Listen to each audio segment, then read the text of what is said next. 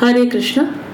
ஸ்ரீமத் பகவத்கீதாவின் இருநூத்தி பதினோராவது நாள் பகவத்கீதையின் பதிமூன்றாவது அத்தியாயம் க்ஷேத்திர க்ஷேத்திரஜ விபாக யோகத்தின் மீள் பார்வையில் இது ஐந்தாம் நாள் தொகுப்பாகும்.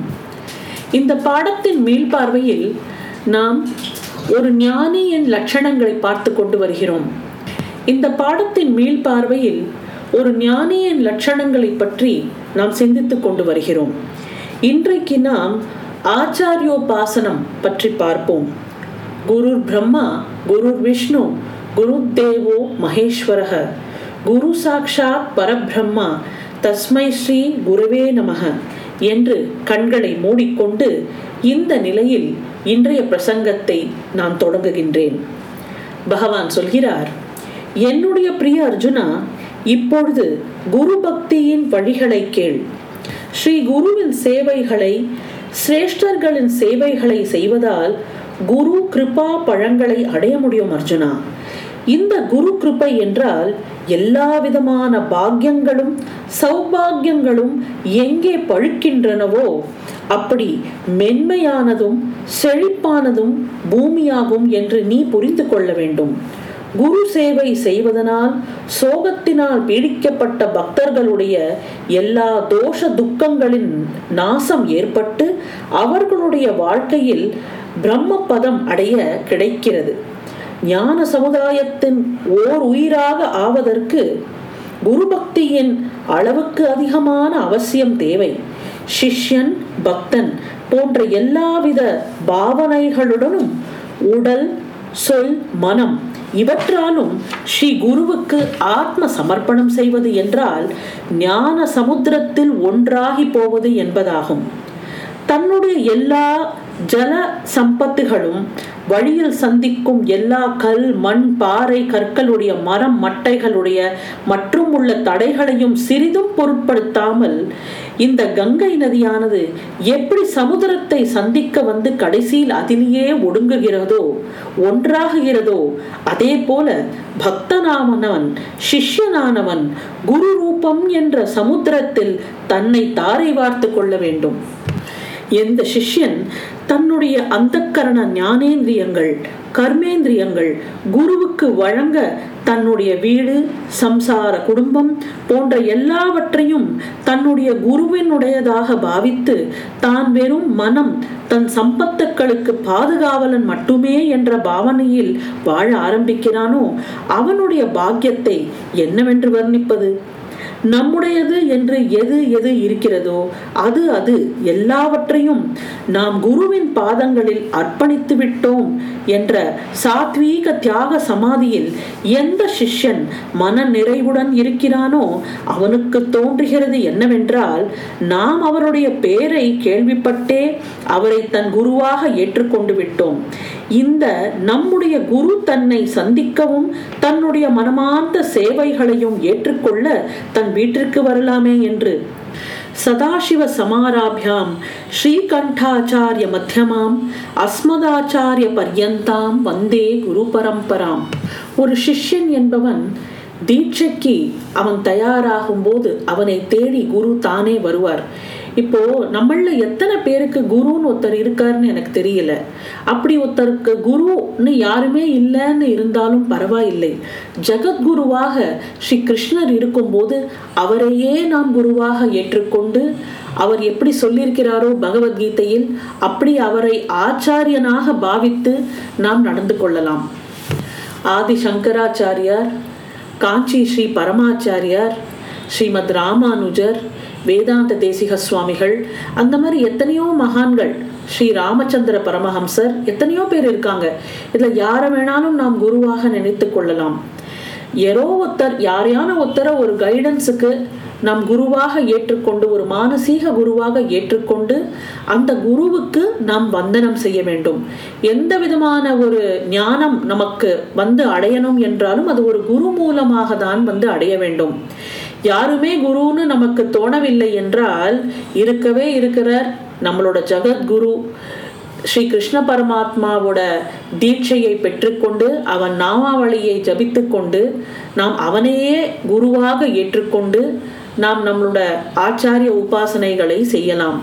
மானசீகமாக நம்மளோட குருவை நினைத்து கொண்டு நாம் இந்த பிரார்த்தனையை வைப்போம். குருவே வாருங்கள். சீக்கிரம் வாருங்கள். தங்களுடைய பரம பாவன திருஷ்டியினால் என்னை பவித்திரமாக்குங்கள். தங்களுடன் என்னையையும் சேர்த்துக் கொள்ளுங்கள். எனக்கு ஒவ்வொரு வினாடியும் ஒரு யுகம் போல் பெரிதாக தோன்றுகிறது. தேவா என்னுடைய உள் மனதின் இந்த உளைச்சல் இன்னும் உங்கள் கவனத்திற்கு வரவில்லையா என்ன? ஹே சத்குரு உங்கள் தரிசனம் மட்டும் கிடைத்தால் எப்படி ஒரு சிறிய சேற்றுக்குட்டையில் தத்தளிக்கும் அற்ப ஜீவனான மீனை ஒருவன் கருணை வைத்து அதை எடுத்து பக்கத்திலேயே இருக்கும் பெரிய நீர்நிலையில் ஏரியில் விடுவானோ? அதுபோல கலவரமான என் வாழ்க்கை ஆனந்த சமுத்திரத்தை அல்லவா அடையும்? தங்களுடன் என் சந்திப்பு என்றால் ஒரு தரித்திரமான மனிதனுக்கு எப்படி எதிர்பாராமல் புதையல் கிடைக்குமோ அப்படி தங்களுடைய சந்திப்பு என்றால் தங்கள் குரு கிருப்பையின் அளவில்லாத தனம் தங்களுடைய சந்திப்பின் லாபம் என்றால் அந்த கிருப்பையின் தனம். குருவே எனக்கு வேறு எதுவும் அதிகமாக வேண்டாம். ஆம் வேண்டவே வேண்டாம். ஒரு பிறவி குருடனுக்கு எதிர்பாராமல் கண் பார்வை கிடைத்தது போல ஹே சத்குரு உங்கள் சந்திப்பின் மகிமையினால் முழு ஞானமும் என் வீட்டிற்கு வந்து சேரும். நானும் அந்தக்கரண பூர்வ பிரேமையினால் என் வாழ்நாள் பூராவையும் உங்களுடைய தியானத்தில் கழிப்பேன். என்னுடைய அந்தக்கரணம் என்ற பூமி இடம் மிகவும் பவித்திரமானது. அதில் உங்களை பிராண பிரதிஷ்டை செய்து தினமும் பூஜிப்பேன். ஐயனே காலை மதியம் சந்தியா காலம் இந்த மூன்று வேளைகளிலும் நான் இந்த குரு பூஜையை தவறாக செய்வேன். இந்த மூன்று வேளைகளிலும் இந்த ஜீவரூப பாவனையின் சாம்பிராணியை மறக்காமல் பற்ற வைப்பேன் என்னுடைய குருவுக்கு ஐக்கிய பாவம் என்ற நிவேதனத்தை மூன்று காலமும் செய்வேன். இந்த மாதிரி ஒரு குரு சேவையில் ஈடுபட்டோமானால் பக்தியின் உச்சத்தை எட்டினால் உள் அந்த கரணத்தில் தத்துவ ஞானங்கள் எதேஷ்டமாக பூக்கும். பலன் கொடுக்கும் அர்ஜுனா. அடுத்ததாக பகவான் ஷௌச்சம் என்ற உள்வெளி தூய்மை பற்றி அர்ஜுனனுக்கு சொல்கிறார். கேளுங்கள் எல்லா பூதங்களின் சுமையையும் தாங்கிக் கொள்ளும் அந்த விஷ்ணு பகவான் கிருஷ்ண ரூபத்தில் பேசுகிறார். பக்தன் அர்ஜுனன் கவனமாக கேட்டுக்கொண்டிருக்கிறான் ஷௌச்சம் என்றால் தூய்மை. பகவான் கிருஷ்ணர் சொல்கிறார் எப்படி கற்பூர கட்டி சூரியனும் உள்ளேயும் வெளியமும் சுத்தமாக இருக்குமோ?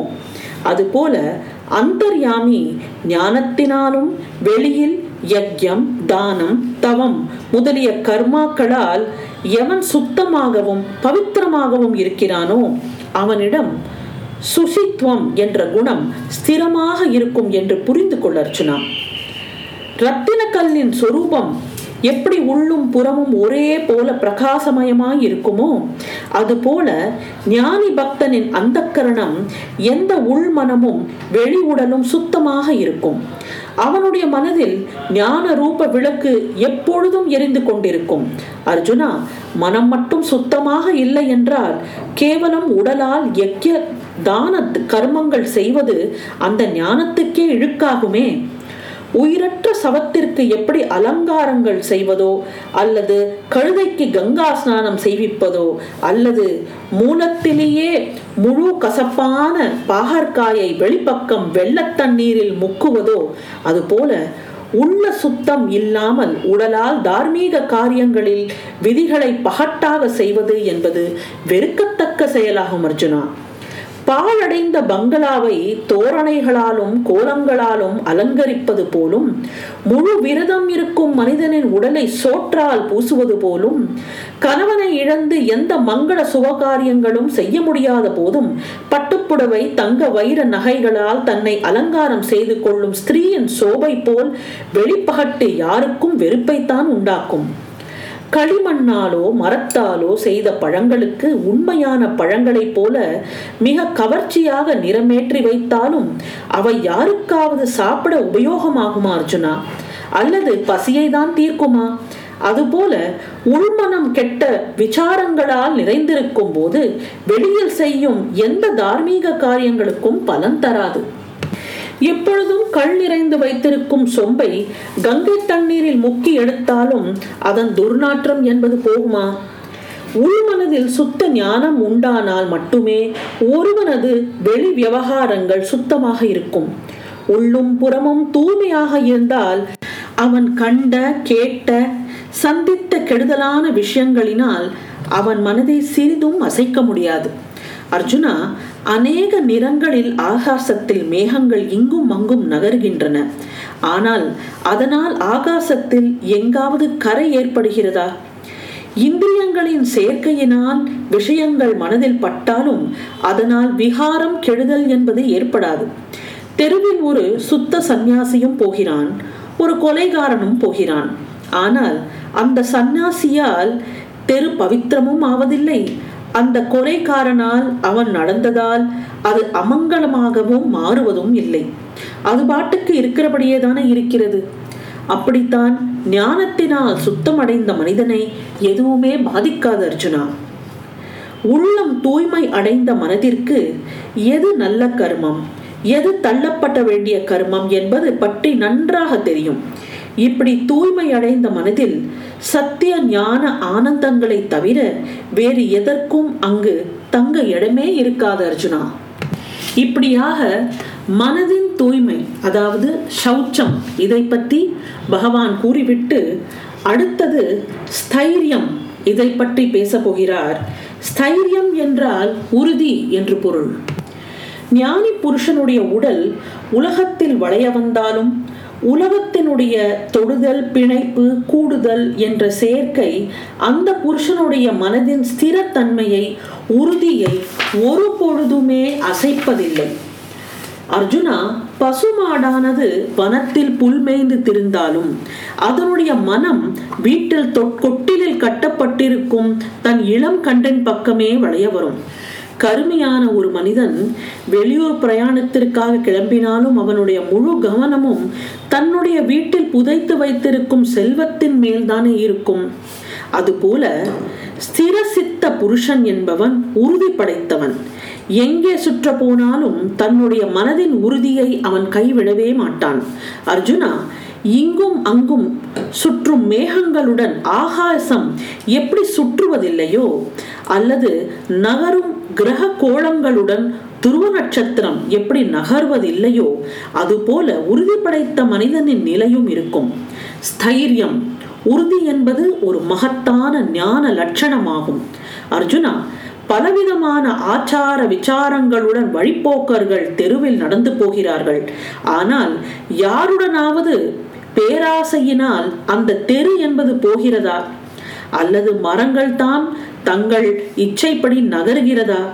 அதுபோல எப்பொழுதும் அசைவுகளை செய்யும் ஐந்து பூதங்களுடன் கூடிய உடலுடன் இந்த உறுதி பெற்ற மனிதன் இருந்தாலும் பசி தாகம் போன்ற விகாரங்கள் அவனை பதற்றம் அடையவே செய்யாது. பூமியின் மேல் எவ்வளவு வலிமையான சுழல் காற்று வீசினாலும் எப்படி பூமியானது ஒரு இழை கூட நகருவதோ ஆட்டம் காணுவதோ இல்லையோ அதுபோல ஸ்திர சித்த புருஷனுடைய உடலில் எவ்வளவு சம்சாரங்களினால் உண்டாகும் ஆபத்து விபத்துகளின் சூழல் காற்று வீசினாலும் அவன் துருவ நட்சத்திரம் போல அசையாமல் சாந்தமாக தனி சிறப்புடன் இருப்பான். அந்த ஸ்திரச்சித்த புருஷனுக்கு தரித்திர திசை ஏற்பட்டாலும் துக்கப்பட மாட்டான் அவனை சந்திக்க வரும் சோகம் பயம் போன்ற விகாரங்களினால் அவனை அசைக்கவோ துக்கப்படுத்தவோ முடியாது. இவ்வளவு ஏன்? அவனுடைய மரண காலமே அவன் எதிரில் வந்தாலும் அவனிடம் எந்த விதமான மாற்றத்தையும் உண்டாக்கவே முடியாது. அவனும் மனிதன். அவனுக்கும் சம்சாரம் என்ற குடும்பம் பிள்ளை குட்டிகள் எல்லாம் இருக்கலாம். ஏதாவது எதிர்பாராத நிகழ்ச்சியால் மனதில் தாங்க முடியாத வேதனை ஏற்படலாம். வலிகள் ஏற்பட வாய்ப்புண்டு. அவனுடைய உடலில் வலி தீராத நோய் என்றும் ஏதாவது குறுக்கிடலாம். இவை தவிர அவனை மெதுவாக நெருங்கும் கிழப்பருவமும் அவனுக்கும் உண்டு. ஆனால் அவன் தன்னுடைய சாதனைகளில் பலத்தினால் தன் மனதை ஆத்மஸ்வரூபத்தின் பக்கம் திருப்பிவிட்டு அங்கேயே நிலை பெற்றிருப்பான்.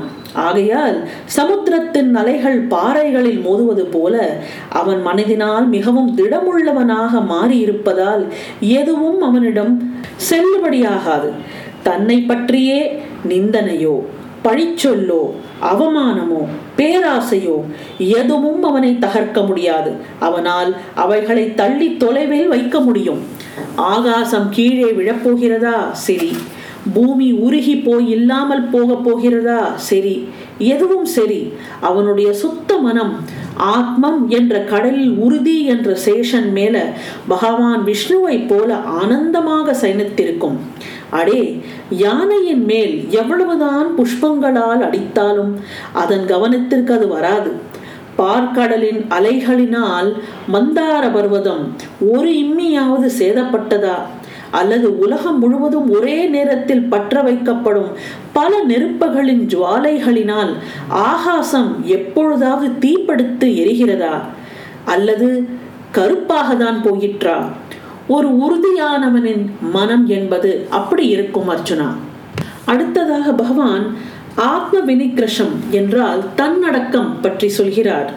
பார்த்தா பிரம்ம ராட்சஸ் அல்லது ராஜநாகம் எப்படி தங்களுடைய புதையலை எப்பொழுதும் அணைத்து கொண்டு உட்கார்ந்திருக்குமோ அல்லது யுத்த வீரன் எப்படி தன்னுடைய சஸ்திர அஸ்திரங்களை ஒரு பொழுதும் மறக்க மாட்டானோ அல்லது ஒரு தாயானவள் எப்படி தன்னுடைய ஒரே பிள்ளையை கண்களில் உயிரை வைத்து கொண்டு காப்பாற்றுவாளோ தங்களுடைய கூட்டில் சேகரித்த தேனை தேனீக்கள் எப்படி காப்பாற்றுகின்றனவோ அப்படி இந்த உறுதி கைவரப்பெற்ற இந்த புருஷன் தன்னுடைய உள் மன விஷயத்தில் மிக கவனமாகவும் தன்னடக்கத்துடன் எச்சரிக்கையாகவும் இருக்கிறான். அவன் தன்னுடைய உள் மனதை காது கண் வாய் மூக்கு தோல் போன்ற ஞானேந்திரியங்களின் வாசற்பக்கம் கூட போக விடமாட்டான் காரணம் மனமானது. இந்திரியங்களின் வாசற்பக்கம் வந்தால் அந்த மனதை கெட்ட குறுக்கு வழியில் போக செய்யக்கூடிய காமன் என்பவன் அங்கே ஒளிந்து கொண்டிருக்கிறான். இந்த காமன் மனதை ஒரு தடவையாவது பிடித்து தன் வசமாக்கிவிட்டால் அவனுடைய பேய் பிடியிலிருந்து அதை மீட்டு எடுப்பது என்பது மனிதனால் ஆகாத காரியம் அர்ஜுனா ஏனென்றால் காமனுக்கு பக்கபலமாக உதவி செய்ய அங்கேயே அவன் கூடவே ஆசை என்ற ராட்சசியும் இருக்கிறாள். இவள் காமனை விட பயங்கரமானவள். ஒரு தடவை இந்த இருவரிடமும் அகப்பட்ட மனமானது அதோகதிக்கு தான் போக வேண்டும் அர்ஜுனா. இந்த மனமானது சாதாரணமாகவும் சகஜமாகவும் ஒழுக்க குறைவினால் நடந்து கொள்ளக்கூடியது. இது மனதின் இயற்கை குணமாகும் அர்ஜுனா. அப்படிப்பட்ட மனதுக்கு இந்திரியங்களின் உதவியும் கிடைத்துவிட்டால் தான் வீட்டிற்கு தானே தீ வைத்துக் கொள்ளும் நிலைதான் உண்டாகும். வீட்டிற்கு வெளியில் ஒழுக்க குறைவினால் சுற்றித் தெரியும் ஒரு பெண்ணை அவளுடைய பெற்றோர்களோ கணவனோ அடக்கவில்லை என்றால் அப்படிப்பட்ட பெண்ணால் சமூகத்திற்கே எவ்வளவு பெரிய கேடு உண்டாகிறது? அதனால் மனதை அடக்க வேண்டும் என்றால் முதலில் உடலுக்கு உரமூட்டி வளர்க்காமல் அதை மெல்லிய செய்தால் அனாவசியமாக உடலில் சேர்ந்த கொழுப்பு கொஞ்சம் குறையும். அதோடு கெட்ட விஷயங்களின் பக்கம் இழுக்கும் புத்தியை கடிவாள கயிற்றினால் ஆரம்பத்திலேயே இறுக்கி எல்லா இந்திரியங்களையும் சுத்த சித்தத்தின் கட்டுப்பாட்டுக்குள் வைக்க வேண்டும். எல்லா சுகதுக்கங்களின் ஆரம்பமே மனதின் சங்கல்ப விகல்பங்களால் தானே உண்டாகிறது. ஆகையால் மனதின் ஒருமைப்பாட்டை கவனிக்க வேண்டியது சாதகனின் முதல் கடமையாகிறது அர்ஜுனா. மனதை அடக்குவது மனோநிகிரகம்.